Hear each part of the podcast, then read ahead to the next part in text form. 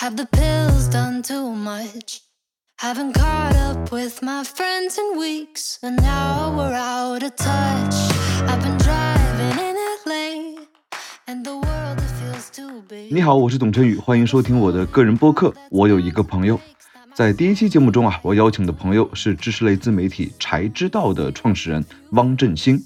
目前啊，柴知道在抖音上有二百三十万的粉丝，在哔哩哔哩上呢，则有一百二十八万的粉丝。这个自媒体的内容啊，包罗万象，比如教你如何安全的捅马蜂窝，自动贩卖机如何知道你拿走了什么，以及如何与自己更年期的妈妈相处。就和他的口号一样啊，柴知道希望在知识的海洋里狗刨。而我和汪振兴的认识啊，其实起源于两次活动。但因为各种的匆忙，我们能交流的机会其实非常非常有限，所以呢，我就借着这个播客的由头，去到他家里和他聊了一次天儿。我们本来确定的话题啊，是讲讲比如如何做好知识类短视频，但是聊着聊着啊，气氛烘托到这儿了，内容就变成了互联网的吐槽大会。于是呢，也就有了我们这一期播客的名字“对话才知道”，我们如何在知识类视频中学会偏见。And the dose I gotta take. Boy, I wish that I could count. 那我先提个问题啊，我当时在看你采访的时候啊，你当时说了一个，就说我做什么样的知识传播或知识科普呢？我要做百度搜不到的知识。你其实，在定义这件事情的时候，用了一个否定句，所以我特别好奇的是，在知识类视频的选题当中，你有没有一个肯定句的方法论？什么东西你一看，哇，这东西一定要做，这个标准你会有吗？没有，你提的这个问题，我觉得它对于每个创作者来说都非常关键。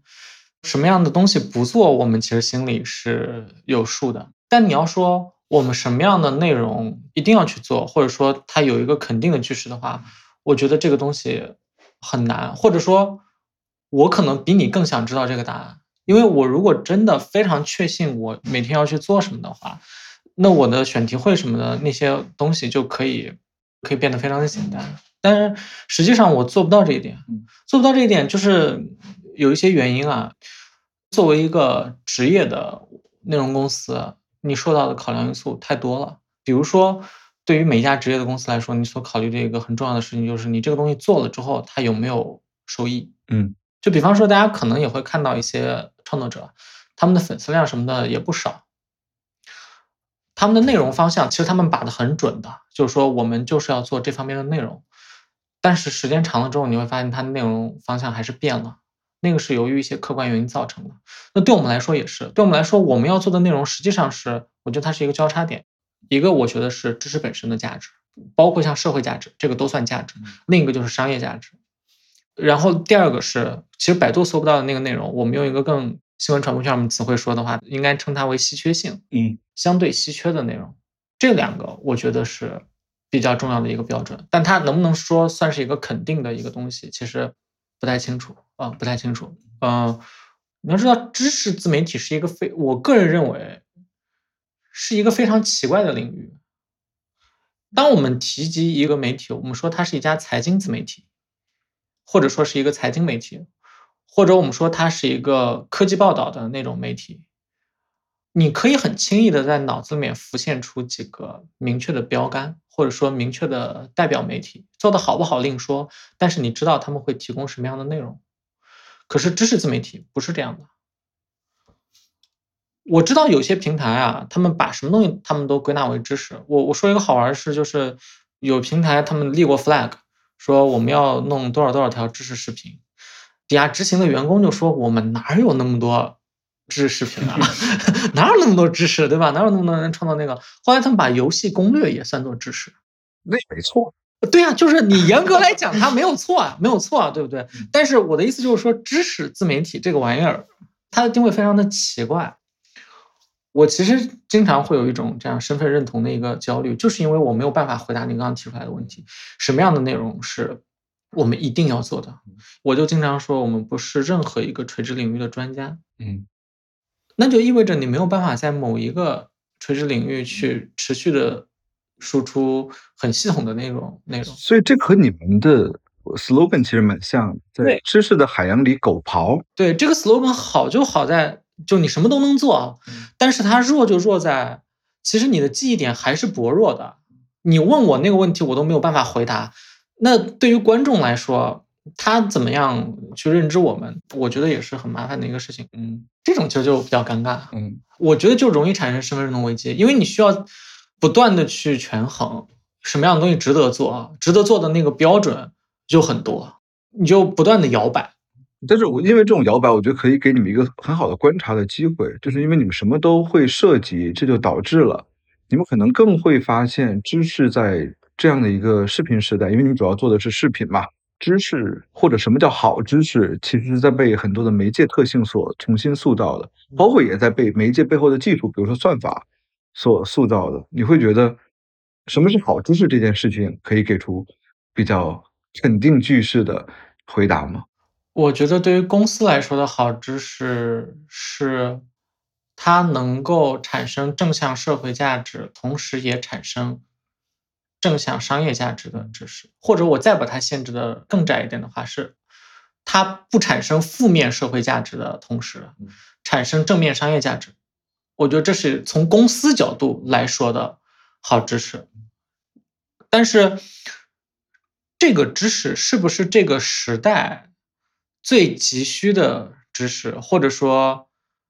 如果我们不从公司的视角来看，我们从普通人的视角来看，从这个比较大的时代来看，它是不是好知识？我觉得不一定。嗯，我觉得不一定。所以，其实公司在做知识类的传播的时候，它重点其实是一种平衡的艺术，大家都满意。我可以让广告主满意，我可以让我的用户满意，甚至让平台满意，因为平台也需要去推某一类知识嘛。嗯，所以。这其实是一个不断在多方平衡的一个关系当中，最后塑造了某一个视频最后的生产。对，特别是对于公司来说，其实商业利益还是会左右很多事情的。我能明白，其实我之前不是在得到做了一个董成宇的传播学课嘛？嗯，刚开始开题会、开题通过，其实就是个形式嘛，大家就聊聊怎怎么做这个课。然后他们设计了一个环节，就让我和我的编辑。在一个背景板前面合影，然后背景板上面写的就是我们交稿的日期，嗯，就用这种很仪式感的东西催稿。我觉得两个月没问题，因为这个课我已经讲了将近十年了。但是我把我的传播学理论的知识变成这个产品，我花了八个月。我从来没想过这件事情是从知识到产品有这么困难，因为我们在做知识的教学的时候，我们可能更关注的是严谨性、前沿性。至于这个事情是不是你爱听？我们关注的相对较少，因为你听这是你的义务。首先，因为你要读这个学位嘛。但是你去到市场上把这东西投入市场，这就不一样了。因为用户会用脚投票，他会不会买你这个东西？他会不会觉得你东西是值得认可的？他会不会真的因为听了你这个东西认知升级或找到一个新的角度？更可怕的是，比如说我在 B 站上发一个视频，大家会觉得哎这是一个好好角度，但是同样角度放在比如说放在得到上就不是一个好角度，因为用户的年龄段不一样。他所需求的东西也不一样，他对世界的认识也不一样，所以我觉得这是一个非常难的一个不断平衡的过程。因为它非常难，所以其实很多的知识类的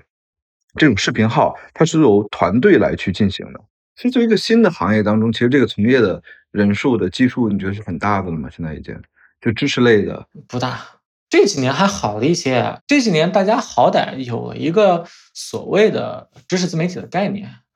这个概念其实诞生没有那么久的。我们如果往回倒的话，我觉得你倒回二零一九年之前，是没有这个分类的。我觉得，嗯，那个时候你说我做自媒体，你说我做娱乐、做体育、做科技什么的，大家都知道。你说我是做科普自媒体的，我觉得大家可能那个时候除了果壳以外，想不到什么对别的自媒体哈，而且会觉得这个东西能挣钱吗？啊，虽然确实也不怎么挣钱哈，但是好歹现在就大家会认知这么一个概念，以至于通过这种认知上的变化，给我们留了一条活路。嗯，因为这种认知的变化，它其实也对于广告主有那个有一些影响嘛，说哦，原来市场上还有一个这么这么个玩意儿，嗯能干这么样一个活儿，那它可以给我们开辟一点活路。对，嗯但其实知识自媒体这两年也，如果我们就说今年的话，它其实也也不再像一九年、二零年它。大家刚刚开始接受这个概念的时候，那么性感了。嗯，现在大家也经历了几年的风吹日晒，大家也知道哦，这个东西其实也是有风险的。嗯，然后也有一些很做的很不好的一些情况，它都会让就这个领域啊，它再次走向一个，我觉得是微微的滑坡吧，或者是什么，嗯，所以因为我知道你们在很多的平台上都会做分发嘛，比如说 B 站和抖音，你们分发的其实是同样的内容，嗯，但是你们在分发的时候会做一些切片，比如说抖音是短视频平台，你们觉得媒介的形态在多大程度上来塑造了你们想传达的知识呢？这影响会很大吗？会，嗯，我觉得我可以换一个方式回答嗯你的那个问题，一个是媒介形态的变化，嗯一个是受众兴趣本身的嗯变化。如果我们往回倒到个二零一四年、一五年，那时候我还没毕业。比如说，在那个时候，当我们谈论社交媒体的时候，其实理论上，我们今天我们说的抖音啊、小红书啊、嗯微博啦、B 站啊，乱七八糟的这些，他们都是社交网站或者社交媒体，对吧？如果我们往前倒到一四一五年那个时候的话，是没有这么多的。那时候没有什么抖音，没有什么，更没有什么小红书，也就是微博一统天下。那个时候就微博。那那个时候大家可以想象一下，在微博上，呃，那个时候的微博啊，它的受众情况跟现在其实是不太一样的。对，而且那个时候是没有什么视频的。那个时候的可能，无论是我们国家的那个数字基础设施的情况，还是说我们内容创作者生产力的那个情况啊，它都不支持视频这种形式的出现。那个时候其实做视频的朋友很少，嗯，大家都在做图文。那个时候是微信公众号的崛起。其实图文，我们做传播学的会知道，它确实还是跟视频会有一些不一样。那读图文长大的人，其实我们应该都是算是读图文长大的，至少读了一半儿。对，至少读了一半嗯图文。那你写的东西，你关心的那些东西，我觉得它整体的那些逻辑性、深度什么的系统性，嗯，其实会更好一些。这就是波兹曼所说的《娱乐至死》里面在讲文字或者印刷时代所塑造的人的理性和耐心，对，就是这样。以及电视时代所塑造的感性和人们的非耐心对啊。就是就是非常典型的传播学的那一套东西，你是可以感受得到的。那其实到后面的视频时代，我觉得是一个说它是媒介形式本身的变化，另一个是随着视频的兴起，社交网络上的主力人群本身这个人群的构成也在变化。嗯其实是更多的人都开始从社交网络上吸纳各种各样的内容，而不是说只有读图文习惯的那些人在吸纳。我能把它说成下沉吗？嗯，你要愿意说你说，反正不是我说的，对吧？那反正就是这样的一个情况。嗯这种变化会导致你的内容上会有一些变化。嗯我还想说的另一个是，内容供给本身的数量变化嗯也会影响很多东西。比方说，我们再回到一四一五年的时候，我们现在回想，你有些人可能觉得那个时候是黄金年代什么的嗯，但其实我们回想一下的话，我个人认为那个时候的内容供给本身啊是比较少的，或者说大家见过的那个时候大家见过的东西比较少。我做了一个比较优质的内容出来哈，那市场上可能一起跟我竞争的内容量，也就是比如说我们说五十个，对，那我做了一个比较优质的内容出来，不管这个内容是什么选题领域的，是讲什么东西，哪怕它是跟普通人离得比较远的，比如说我们早年开始做很多内容的时候，做的什么爱因斯坦的相对论呐、嗯或者什么量子的一些东西，就你现在听上去非常传统科普式的东西，但是没有关系，因为那个时候的内容供给量没有那么大，所以大家都乐意去看这个东西好，这个东西很有意思，很优质。但是到二零二三年已经完全不一样了，各个领域都已经有无数的人在做各种东西了，很多东西已经被挖掘的差不多了。在这个时候，我们再把那个内容拿出来，我可以说我可以做的比当年更好、更优质、更精美，但它在市场上，在用户那边儿得到的反馈其实是冷淡的多的。嗯，因为用户他的选择也多了，那这个时候他其实是会倒逼着你去寻找你的用户喜欢什么，他会更倒逼着内容创作者去迎合大众的那个情绪，跟流量的风口，或者说客户的那个情绪，而不再像早年那样，不管你哪个领域啊，你做得好就 OK。其实我之前访谈过一些大学老师的 UP 主，他们几乎所有人都跟我说了一个有趣的悖论。他比如说现在做网红吧，那平台会宣扬一种什么样的价值观呢？就是 be yourself，做自己，你要展示出年轻人的自我，让别人崇拜你。但是这些大学老师做 B 站的 UP 主也好，在其他的平台去做内容也好，他们发现很讽刺的一点是，你要想红，最不能做的就是自己。嗯那你要做什么呢？有一个老师说，你要去做嘴替，嗯，嘴替嘛，啊、你要去说出别人情绪中那个最柔软的点。嗯所以当时我们就一起聊天的时候，还琢磨出一个公式，说什么样的视频能火呢？就是一个大家都关心的议题。首先，如果这议题没人关心，你再怎么做也也没用。加上一个新奇的角度，最后上价值，让大家心里为之一颤。那这种视频相对来讲就会比较能够受欢迎。那其实这对于知识类的内容生产来讲，你觉得你会因此而感到有一些无奈吗？因为或这种变化会让你觉得你是开心见到这种变化，还是其实不想见到这种变化？我肯定是不想见到这种变化的，他会有非常非常多的无奈。就首先你刚刚说到那个 be yourself 这个当然是骗外行人的，嗯它是一个非常听起来很 sexy 的，各个平台愿意往外去传播的口号。但是对社交网络稍有涉猎的人，在这个行业干过的人，甚至是在社交网络上玩的比较多的人，一定会知道你绝对不能 be yourself。他在这个年代，你 be yourself 不只是会有我们说的讨论都不是在经济利益上你能不能得到经济利益、流量反馈，而是你一定会完蛋的，对吧？就是我觉得我们大家诚实一点，我也不说那么透，但是你一定会完蛋。我们的社交网络当然不鼓励做一个真人，一定不鼓励做一个真人的。的如果我们去看一看十年前的明星微博跟现在的明星微博，你就知道为什么，对吧？我们当然不能 be yourself，这也太危险了吧？我之前在微博最开始玩的时候，可能有几百个粉丝、一两千的粉丝的时候，我还挺 be myself 的。但是我现在，我不得不承认，我在发每一条微博的时候，我有几个朋友建了一个群，他说你发微博之前先发了一群，我帮你审核。他说因为你经常脑子一冲动就说出什么样不该说的话，所以 be yourself 其实实际上被关注的越多，你越不能肯定不能，肯定不能。大家所谓的对于外行人来说，你说 be yourself，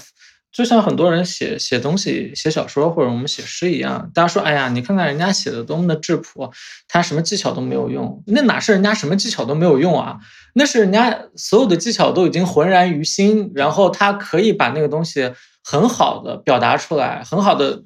修饰出来，以至于让你感觉他毫无修饰。就像很多人化妆一样，我化到一个程度，让你觉得我好像没有化妆，但那种不是说他没有修饰，好吗？但是你知道你说这个时候，我脑海中浮现了好几个 B 站 UP 主的名字，但是不好意思说。呃，对 我们，对，你看我们现在都，我们现在都不甚至敢在这种环境下，我们都没有办法 be yourself。对对对，就是大家可以想，抖音也好，小红书也好，B 站也好，你们一定能想出来这些名字，就是 be yourself 或做自己，它其实会被网红挪用为一个标签，嗯嗯，因为有了这个标签，才会有后面的我们是家人，我们是老铁，对呃，但其实这些是非常可疑的。那不能做自己的话，这如何来链接到你对这种呃变化的失望呢？是这样，就是不能 be yourself 之后啊，当然可能也一直也不能那么的 be yourself。就是你刚刚说到那个知识的变化，你说有一个老师说嘴替，嗯这个其实是非常对的。嗯然后我说的失望是什么原因？很多时候，一个有价值的东西，一定是会带来争议的嗯，因为呃，我们可以从反向的角度来思考一下这件事情啊，就是如果一件事情它绝对正确，大家都公认它是对的，那么其实这件事情没有被说出来的价值。对，是的，因为反正大家都已经知道了嘛，我们就知道就应该是这样，那那其实就没没有必要说了呀。嗯所以说，好的知识、有价值的知识，它一定是能够带来争议的，但恰恰我们现在很难忍受这个事情，嗯不光是对于观众来说，对于创作者来说，我们自己也是嗯，我们不想去挑这个事儿。争议有流量，但是争议也有危险。这个流量是它暗中标注了价格的。对，暗中标注了价格，而且我说实话，有很多争议，我是，我虽然说我也想挣钱，但是我还是希望能够不要去做不好的事情，嗯就是我不会去引起那个。那么在这种情况下，回到刚刚那个话题，我们说知识有价值的知识，它一定会引起争议，但是实际上这个时代是在要求我们去传播有流量的、无争议的知识。这就是会造成你刚刚说的那种嘴替的情况。嗯在科普领域会导致一个什么样的结果呢？就是我那个科普其实是预先设定好了一个结果，我那个知识也是预先设定好了一个导向。那么在这个导向内，我给你建起一座非常非常漂亮的豪华的一个、嗯。一个大厦，我在一个绝对正确的领域内，我给你讲一堆很花头的那个东西，但是在用户认知之外的，跟用户的主流价值观有冲突的那个东西，我是不会去传达对的，我是不会非常非常对我是不会去传达的，所以它其实是在一定程度上扭曲了知识的。就我们说任何一个东西，它都是在那个框架内说的。我可以把这句话说的很漂亮，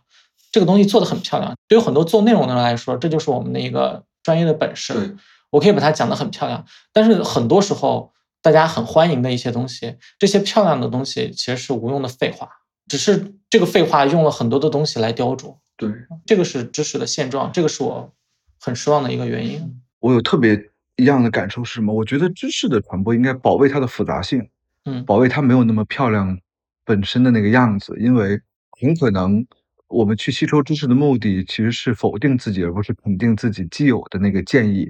因为如果所有我们都在寻求的是我们的嘴替的话，其实我们对知识的寻求是没有价值，它不过是在寻求一种宗教。我们所向往、认同、我们所崇拜的东西，不断在我们越陷越深。但是，往往跟我们认知不相同的知识，我说出来是会刺痛别人的。对，所以在 B 站上，我自己的发视频的时候，我有一个非常呃明显的感受，就是我流量好的视频全部都是我可能不是有意的，但是我无意中真的做了他们的嘴替。就跟有一个老师跟我说，他说我就是一个不会跳舞的人，然后被人推进了一个舞厅里，我就瞎扭呗。但是我扭的别人都觉得我扭的不好看，都不喜欢我。但是我突然有一个视频火了，那是为什么呢？是因为我不知道为什么，哎，还真赶上了一拍子。嗯但是我接下来又不会改了，然后我又会奇形怪状的扭。但是其实赶那个拍子，赶那个社会情绪是特别特别重要的，这可能跟知识的复杂性本身是相背离的。对，一定是这样的。然后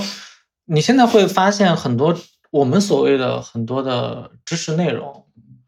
它本质上不是知识内容，就是嘴替，只是说它用了所谓知识的形式包装。我给你的情绪找一个论据，很多人做的是这样的一个工作，并不是我真的把这个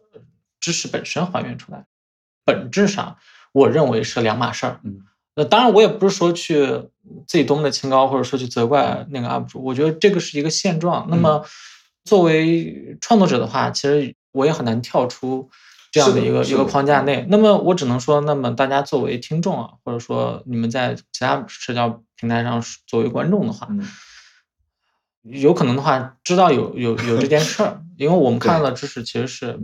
不一定是它原本的样子。的确，所以有时候我觉得知识的科普视频也好，包括现在声音类的一些知识节目也好，它特别有自己的价值，但是这种价值不能被夸张和放大。我一直觉得啊，这种更多能提供的是一种边缘性的启发性知识。我是觉得我学传播学，我是不会看着我自己的 B 站账号去学传播学的，这是学不到的，我必须得承认。它可以给你一些生活的启发，或者你不学传播学，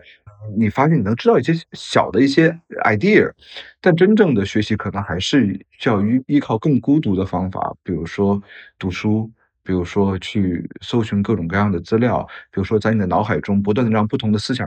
流派和思想家再去打仗，然后在你的脑海中升起这种烟火，最后能够凝练出你的一些属于自己的深度知识。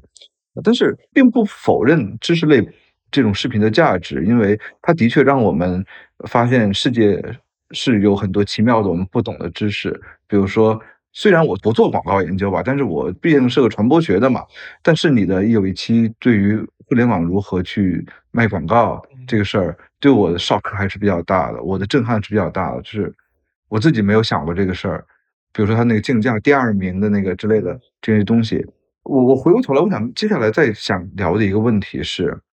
我觉得可能知识类的 UP 主或知识类的视频号可能觉得自己更像一个自媒体而不是网红，但是自媒体和网红现在其实我觉得区分也没有太大的这种这种意义，大家做的工作其实都是内容生产的工作。那么有一个词就会有一句话在互联网中特别流行，说在中国网红其实只能火三个月。嗯，这句话可能在国外，我看过一个研究，大概是十二个月或者两三年，但是在中国其实越来越短的。知识类的视频的 UP 主或者自媒体会担心自己过气吗？会啊，我觉得肯定会担心。这个是是这样，我觉得知识类的确实可能还比其他的好一点好点儿，好点儿。我有一次跟我们团队的那个朋友说过，我说大家看什么内容其实都会腻，嗯包括我去相信那个你自己啊，你可能也有一些以前很喜欢、经常看的一些创作者，嗯你逐渐的就不再看了嗯，那这个很正常我连自己都快看腻了，啊，对我都不爱看自己做的。都会出现这种审美疲劳。那我觉得任何领域都逃不过这一点。那知识领域，我说稍微好一点的是什么？他即便对我们不感兴趣了，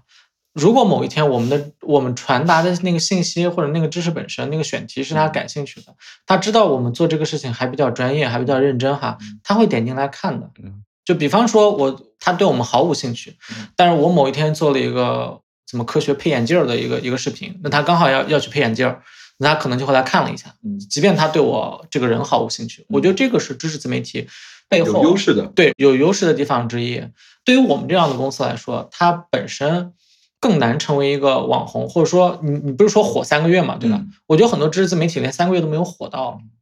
因为首先很多做这方面那个内容的人，他跟受众之间的连接没有那么强。就比方说一个唱歌跳舞的一个小姐姐，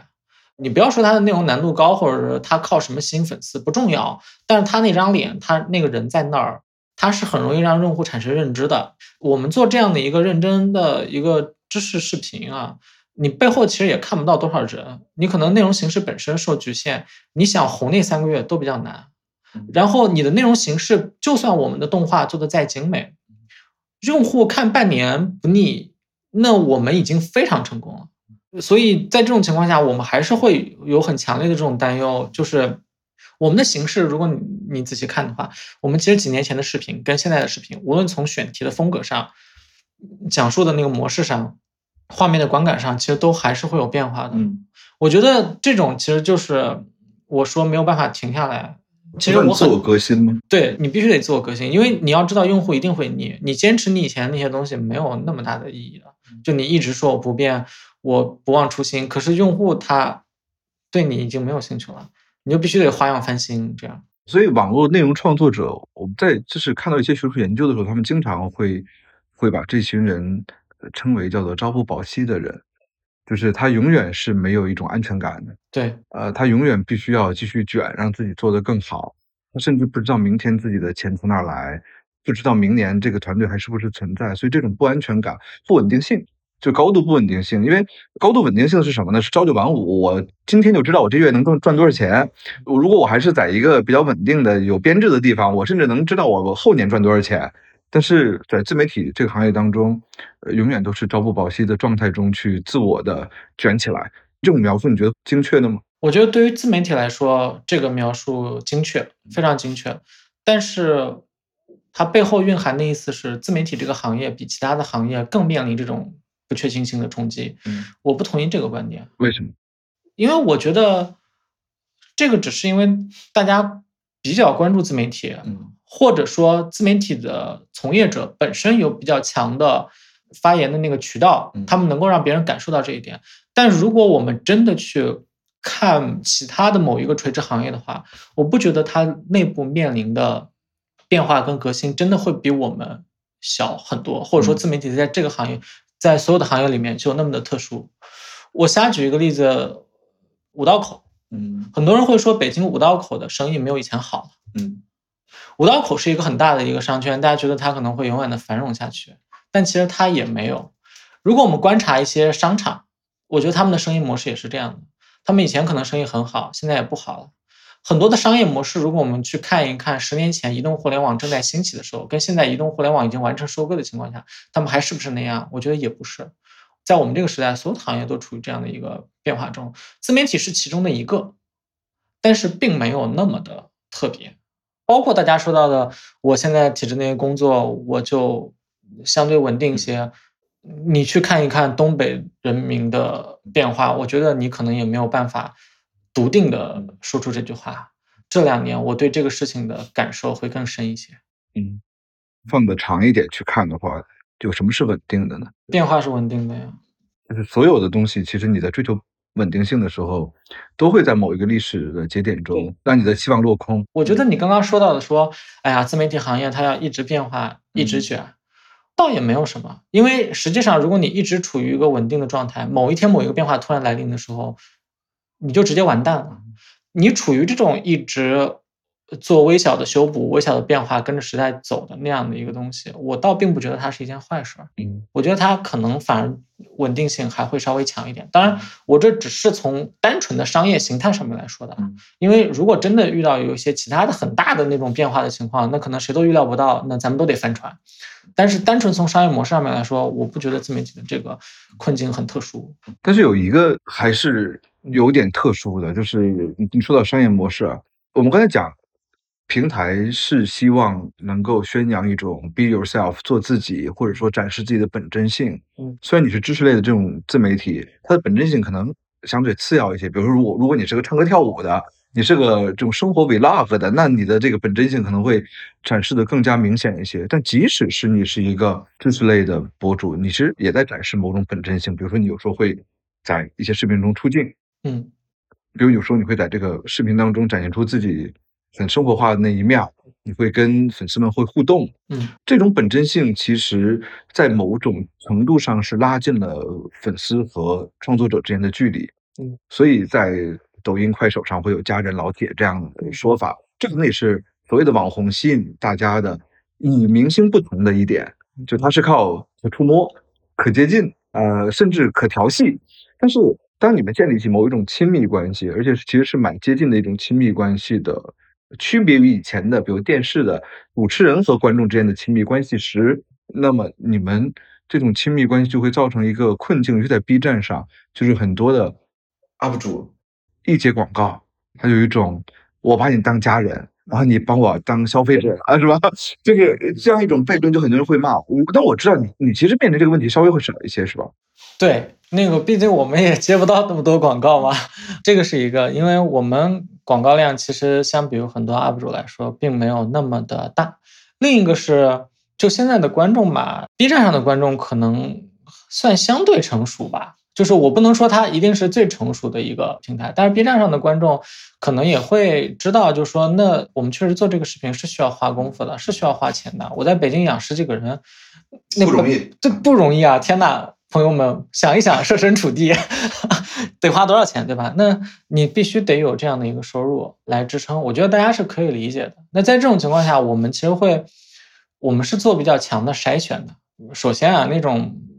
不行的产品我们不接的。我举个例子啊，就是我们毕竟是做科普自媒体的，我绝对不可能去接一个什么反科学的，对反科学的一个东西，对吧？这个我肯定不接。那我接的那个东西，它肯定是。东西本身没有问题，那你喜不喜欢我另我觉得另说。那比方说，我今天接了一个广告是某个手机的，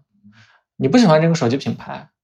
那我觉得这个没有关系，因为你不喜欢你不买就好了。我呢，反正就告诉你这好，它好在哪儿，它有哪些特点，那我就可以跟你讲清楚。我也不做一些很违背良心的那种，你不感兴趣你就不看就好。我们甚至会在标题里，目前会在标题里把广告这个点出来的。会知道这是一个广告，那你不感兴趣，你不看也行。即便是广告，我们也尽量把它做认真。其实大家肯定还是不乐意看广告，对吧？看广告的兴趣比较低，但反正我们还是尽量说在满足，因为广告没办法，必须满足客户的需求。在满足客户的需求的情况下，我们说那尽量能多提供一些东西。那通过这种方式啊，就通过说一个我们本身接广告没有那么频繁了啊，另外一个就是对广告。本身做一些筛选和把控，希望能够达成这种平衡。那至于你刚刚说到的，就说那个会不会出现观众觉得说我把你当家人，你居然把我卖给了广告商之类的这种情况？我觉得成熟的观众其实不会。另外一个是，我对创作者的一个想法是，如果真的有这样的观众，那你也不能太顾及他的感受，因为说实话，我们自己就你自己也得活呀，你不能为了博得满堂彩而把自己饿死。如果真遭遇了这种情况，那你其实也只能尽力权衡，嗯啊，尽力权衡。但是我觉得你也不能说我完全停止了商业化这个事情，嗯嗯。如果你把它作为一个职业的话，这是你的必经之路嘛，嗯啊。其实我知道有另外一位 UP 主啊，他说了这样一个观点，他说那些一做广告他就骂这个 UP 主的这些人，其实是这个 UP 主的负资产。就从 UP 主的角度来说，从职业公司的角度来说，那确实确实是啊这样。啊虽然这句话可能听着不太近那个人对情，他这句话但是从商业说出来他肯定会被人骂。对他这句话本身就就会被骂，但是他从商业逻辑上来讲，这句话是没毛病的。但是对于从个人情感上来讲，可能会有点刺痛用户。那为什么有些 UP 主可能可能和你做的一样的广告，可能跟你做的一样的内容，但是他们真的会被骂呢？你会有想过这件事吗？就为什么大家会被？好像这种 UP 主还不少哦。呃，我觉得可能是那样。我们在很多的渠道啊，我们都以开玩笑的形式，或者说认真的形式去跟观众讲过这个事情。就是我们从来没有贩卖过，我们说我们特别的清高，或者说我们特别的专业，我们不接广告，或者说我们什么东西我们不做。其实我们没有过这样的说法。我们传递给观众的那个信息，我们。如果你看过我们一些彩蛋的话，经常会说：“哎呀，怎么又没接到广告？嗯对吧？”或者说这个月再接不到广告，工资都发不出来了。嗯、或者说我们做这期视频，哎，以后如果有广告商找上来了，找过来的话，那我们就合作一把，你们帮我们转发，我们给你们抽奖之类的。就是我们其实会会给观众一个印象，就是我们不是一个诓骗观众说我们就不接广告的一个一个媒体。这其实也是在展演你们的本真性了。就是对我我把后台的东西拿到前台来说，对，我是我是真的要告诉你，就是我这个也是挺真诚的，就是你不要指望说你们就做科普不接广告，那那确实没法活呀对，朋友，我没有办法为爱发电，我们也把这件事情告诉大家。像比如说你刚刚提到我们做广告的那期视频，就是有一期我们讲那个互联网广告运作，我们会在结尾也告诉大家，你看我们说了这么多广告的坏话，但是它为什么能存在？那是因为我们需要这个广告来支持我们的生活，我们非常欢迎广告。事实上，对于互联网的内容创作者来讲，虽然花里胡哨一堆的变现渠道，但是广告仍然是最主要的。我觉得广告是最主要的和门槛最低的，低的，对，因为它不是说只有这一个渠道。那比方说，我可以做电商，嗯我也可以做知识付费，嗯他们都是变现的渠道，但是他们的门槛要求实际上更高，涉及到线下的那些东西，你你都要去做。对甚至我们说从内容难度上面来说啊，你想一想，你要直接让别人为你的内容付费，我们说的知识付费啊，嗯和让别人免费看你的内容，然后我接广告，这两者对内容的要求孰高孰低？我觉得可能直接卖钱的那个还要更高一些，嗯或者说他对内容本身的那个真的有特别强的需求，嗯那个东西它的要求也更高对。那电商的话也是，可能很多朋友会觉得一些主播哈，嗯他们只是动动嘴皮子挣那么多钱，但如果真的深入这个行业的话，也知道很累非常累，非常累非常累，而且这绝对不是说。哦，看似我们能做科普视频，我现在去做直播带货我就能成，完全不行啊！它不光是我这个人本身在情绪调动上，在那个话术上达不到他那样的一个水平，更是你背后的整个供应链，你的议价能力根本建不起来。嗯所以其实是电商跟那个知识付费的难度也很高。所以对于很多的 UP 主来说，广告是属于相对来说利润率最高且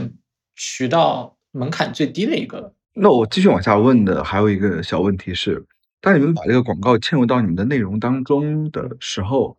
服务的时候，大家买这个就只能是一个下下策，可能比较好的状态是把这个广告中的产品，它所谓的一些知识和你的视频有一个巧妙的结合，这能会让观众更加觉得舒服。这一方面，你有什么做得很好的一个视频可以举个例子吗？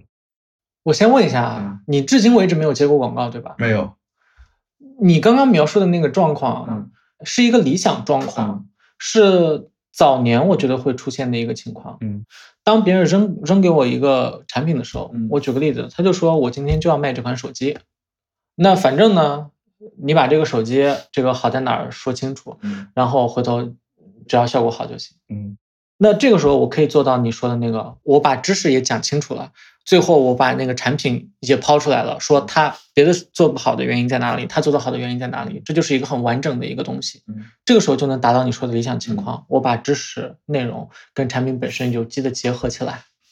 但是随着这几年的变化，我自己的感触哈，是像这样的情况越来越少。越来越难。越来越难，越来越难的原因是这样：你所能够操作的那个空间变得更小了。嗯我举个例子啊，现在还是这个情况，别人拿一款手机给我说，我这个手机要怎么怎么样。现在他给到你的需求会是，我这款手机上面有二十个卖点，我找了二十个人，我找了四，我可能找了四十家媒体来给我宣传这款手机的卖点。至于你，我已经帮你精确到了我。在你这个媒体上投放的卖点，需要是我屏幕的刷新率比别人的高，所以它会非常的精确，就精确到这一点。也就是说，你不可以，你即便你觉得，哎，这个手机其实最好的是摄像头，你也不可以去做摄像头了。别人给你的大的那个框架上，每一个细分的小点都已经把你框死了，你就只能做这个。在做这个的情况下，别人还会给你一个非常非常详细的一个 brief。我的那个技术点是怎么做的，在哪里？然后由于你承担了这个传播任务，你在我们整体的传播规划中是处于这样的一个位置，在这样的一个位置中，我需要你做的是一个技术表达，而不是情感表达。那么你就把这个技术给我讲清楚就行了。这个技术里面有一二三四四个点，这四个点第一个要占百分之二十五，第二个要占百分之三十，后面的你们怎么怎么样？所以我们最后呈现出来的东西是在极大程度上受到客户的影响的。你没有办法真的去自由发挥那么多的东西，因为它可能已经有很多的内容被框死了。它所需要的是你的一个制作能力、跟传播渠道和身份背书。嗯，但是你在内容创作上能够发挥你自由性的那些东西，人家其实不需要。越来越工具化，对，越来越工具化，特别是。早年为什么我说会出现那样的情况？因为那个时候各个公司、各个厂商，很多时候大家对这个东西还没有那么的了解。那我们在做传播规划的时候，我们还是不太知道咋弄。那你们知道，你既然了解你们的用户，我们也就只需要流量好，那在一起把这事儿搞定了就结束了。但现在不是，随着互联网的进一步，我们说普及或者什么的也好，大家对这个东西都很熟悉了。大家看到的各个大的品牌。人家是会有非常详细的传播规划的，他们不光是有自己的公关部、市场部，他们还会把这个活拿拿给专门的广告公司跟公关公司做一个大的传播规划出来，然后下面细分每到每到再到我们这样的创作者，嗯，所以这个时候你的能动性是被削弱了的。对于绝大多数创作者来说都是这样，所以所以你刚刚说到那样的一个情况。你问我怎么平衡？说实话，我现在平衡的没有以前好。我现在看很多的广告，我会觉得它比以前无聊很多。但是我同时也知道，这是我没有办法改变的，因为广告说到底是一个对客户负责的东西。我能够做到的是，在满足客户需求的情况下，我不做违反我底线的那些事情，比如说我不夸大宣传，我也不刻意去。做一些引导性很不好的一些东西，或者说去拉踩别人别的产品，这些我都不做。但是在内容上，厂商毕竟品牌方客户毕竟给钱，人家说我就想宣传一下我这个店，你不能说不干，对吧？你不能说我就要宣传另一个。是的，所以今天我们聊了蛮多的，我们从何为知识，知识在互联网这个语境下的传播的转变，一直聊到了网络成名红人。我们又最后聊到了所谓的广告业，最后呢，非常感谢才知道来。哎，你会习惯叫才知道，还是叫叫你真名呢？是这样，就是在外面，其实大家更多的是叫我的 ID，因为很多人也不知道我的真名叫什么。虽然很快别人大家都会知道我们的真名叫什么了，对，但是嗯，大家不知道，很多人在外面就叫我柴老师。我想。OK OK，就柴老师就柴老师吧。好，那我们就最后感谢柴老师做客我们的播客，这是我们的第一期。然后呢，大家有兴趣呢，也可以去 B 站、抖音、小红书、微博关注柴知道的账号，他们做了非常非常有意思的科普，我来宣传一波啊。那我们今天的节目就是这样了，那我们跟听众朋友们来去 say 拜拜吧，拜拜，拜拜。Friends are loyal, friends are kind. Friends are always on your mind. When I'm with my friends, I'm feeling fine. 感谢你收听本期播客，欢迎你通过苹果播客、小宇宙或者其他泛用型播客客户端来订阅我的播客。我有一个朋友，也欢迎你关注我的微博、B 站、小红书账号“董晨宇 RUC”。那么我们下期再见啦！